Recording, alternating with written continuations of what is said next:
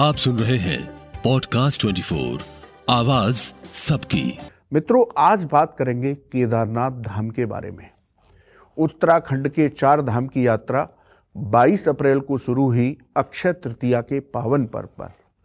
अक्षय तृतीया के पावन पर्व पर यमुनोत्री और गंगोत्री धाम के कपाट खुले। मित्रों, चर्चा करेंगे कि केदारनाथ धाम कैसे प्रकट हुआ। मित्रों, भगवान शिव के बारह ज्योतिर्लिंग में से एक है केदारनाथ ज्योतिर्लिंग। इस ज्योतिर्लिंग से जुड़ी इसके प्रकट होने की दो कथाएँ शास्त्रों में दी गई हैं। अक्षय तृतीया के दिन भगवान विष्णु के अवतार नर नारायण इनका जन्मोत्सव पर्व हम मनाते हैं।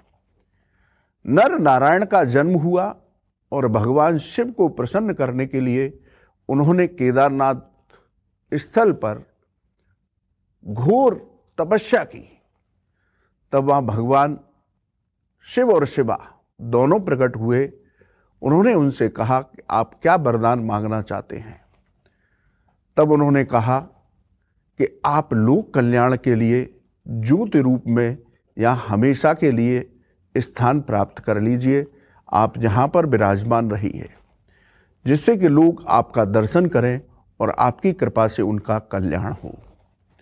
तो एक कथा है कि नर और नारायण की तपस्या से केदारनाथ ज्योतिर्लिंग प्रकट हुआ।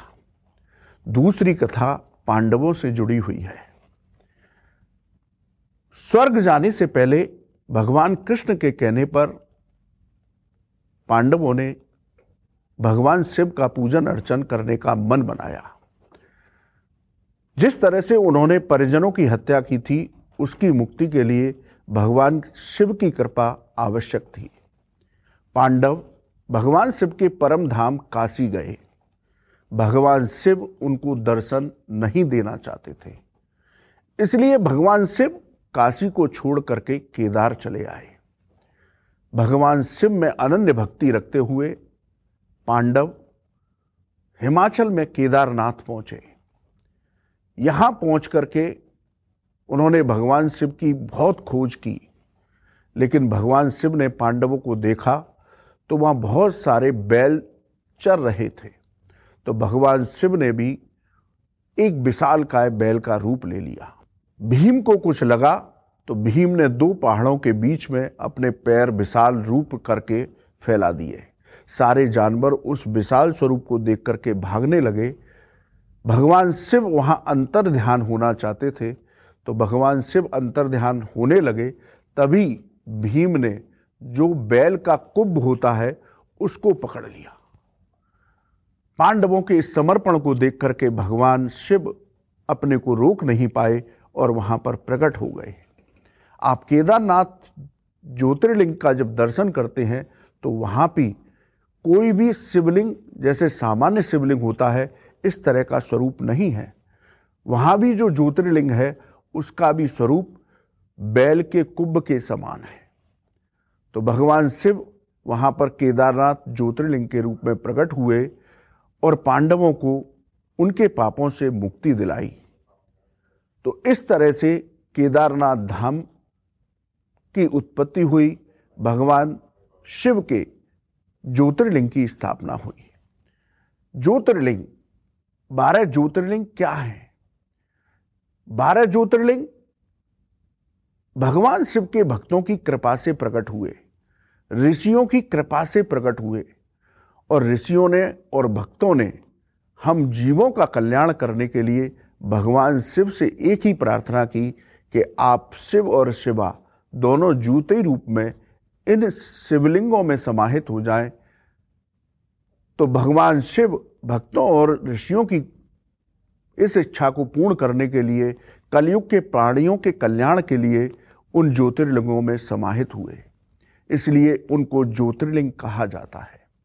मित्रों, केदारनाथ ज्योतिर्लिंग का बाद में पांडवों के पुत्र जन्मे ने निर्माण कराया।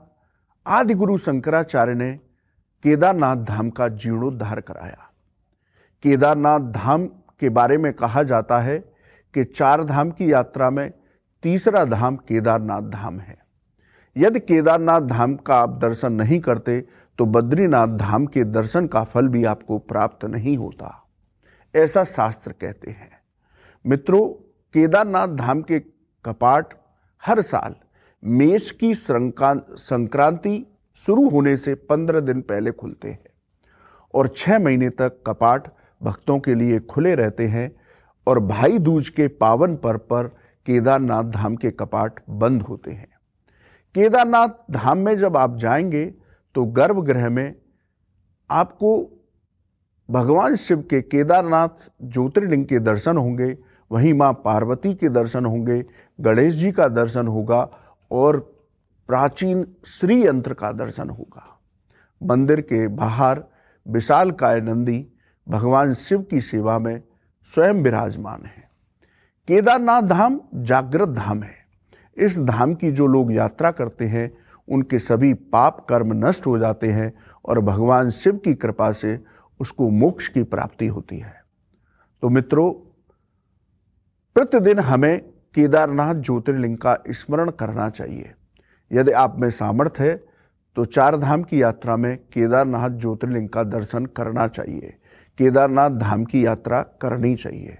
लेकिन जो नहीं कर पाते, उनको अपने घर पर ही मंदिर में केदारनाथ ज्योतिर्लिंग का स्मरण करना चाहिए, दर्शन करना चाहिए।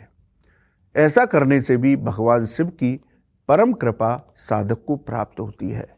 सहज रूप में उसकी सभी मनोकामनाएँ भगवान केदारनाथ पूर्ण कर देते हैं। तो मित्रों आप सभी पर भगवान केदारनाथ की कृपा बनी रहे।